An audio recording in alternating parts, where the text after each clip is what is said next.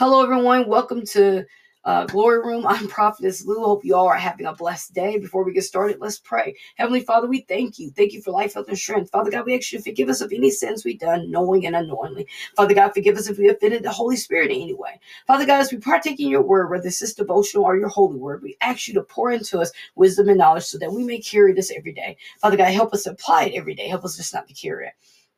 Father God, we also ask you to uh, give us eyes to see and ears to hear. Father God, we ask you to bless the ones that are reading it and bless the ones that are hearing it in Jesus' mighty name. Amen. So today's key verse is Micah 6 and 8. He has shown you, O mortal, what is good and what does the Lord require of you? To act justly and to love mercy and to walk humbly with God. Subject cropping and adopting. Christian truths, I'm going to say it and pause behind each one to give you opportunity to say it if you like.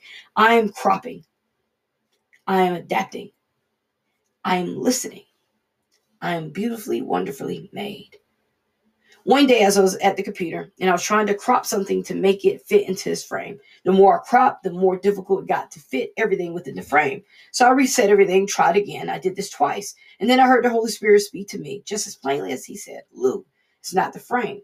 It's what you're trying to fit in it. So instead of copying and pasting the words, I pressed some buttons and realigned something and, and it fit. See, in our life, we can try our hardest to fit everything inside God's will, but it's not God's word nor his will that needs cropping. It's our life. Our life must be cropped and fit inside of his will so that his will will fit us, meaning we must let go whatever we thought we knew and make sure his will is our will. Moses had forgotten about everything. He became a farmer. He was tending the flock, and that's what he was content with. He left everything behind. He didn't have any plans of leading anyone out of nowhere but those but those once again was his plans. Exodus 3 and 1. Now Moses was tending the flock of Jethro, his father-in-law, the priest of Midian, and he led the flock of the far side of the wilderness and came to Horeb in the Orb, the mountain of God. See, Moses didn't want to do anything for the rest of his days, but have a su- subtle life doing nothing but watch the flock.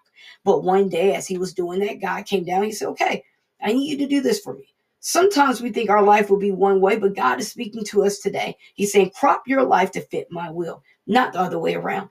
Let go of your plans and not the other way around. Verse 11, but Moses said to, to God, Who am I that I should go to Pharaoh and bring the Israelites out of Egypt? Another person had this his plans. He was going to kill every Christian, every believer, every person who whispered the name of Jesus. He was looking to destroy whoever he could to get rid of the name of Jesus. On the way to do this, he got stopped by a bright light, and Jesus asked him, Why are you doing this? In Acts 9 and 6, now get up and go to the city, and you will be told what you must do.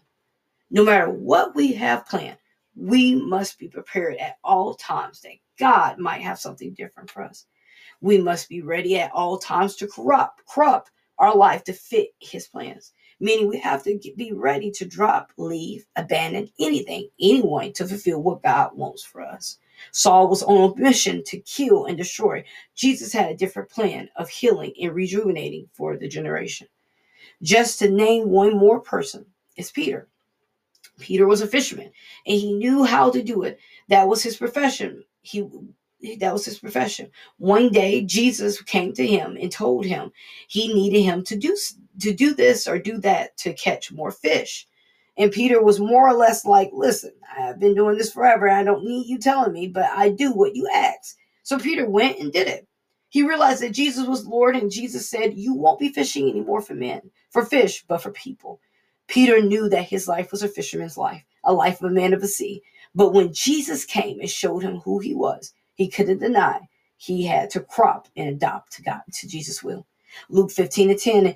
And we and so were James and John, the sons of Zebedee, Simon's partners. Then Jesus said to Simon, Don't be afraid. From now on, you will fish for people.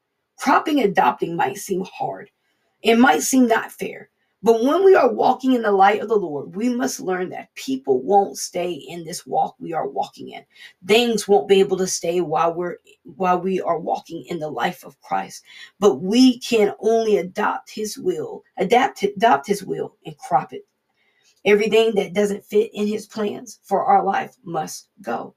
Today, if if God has shown you what to crop out, if he has shown you that what you are doing isn't what he wants from you, learn to fix wherever it is. Because as long as you meddle in the things of the flesh, you aren't cropping, you're blending.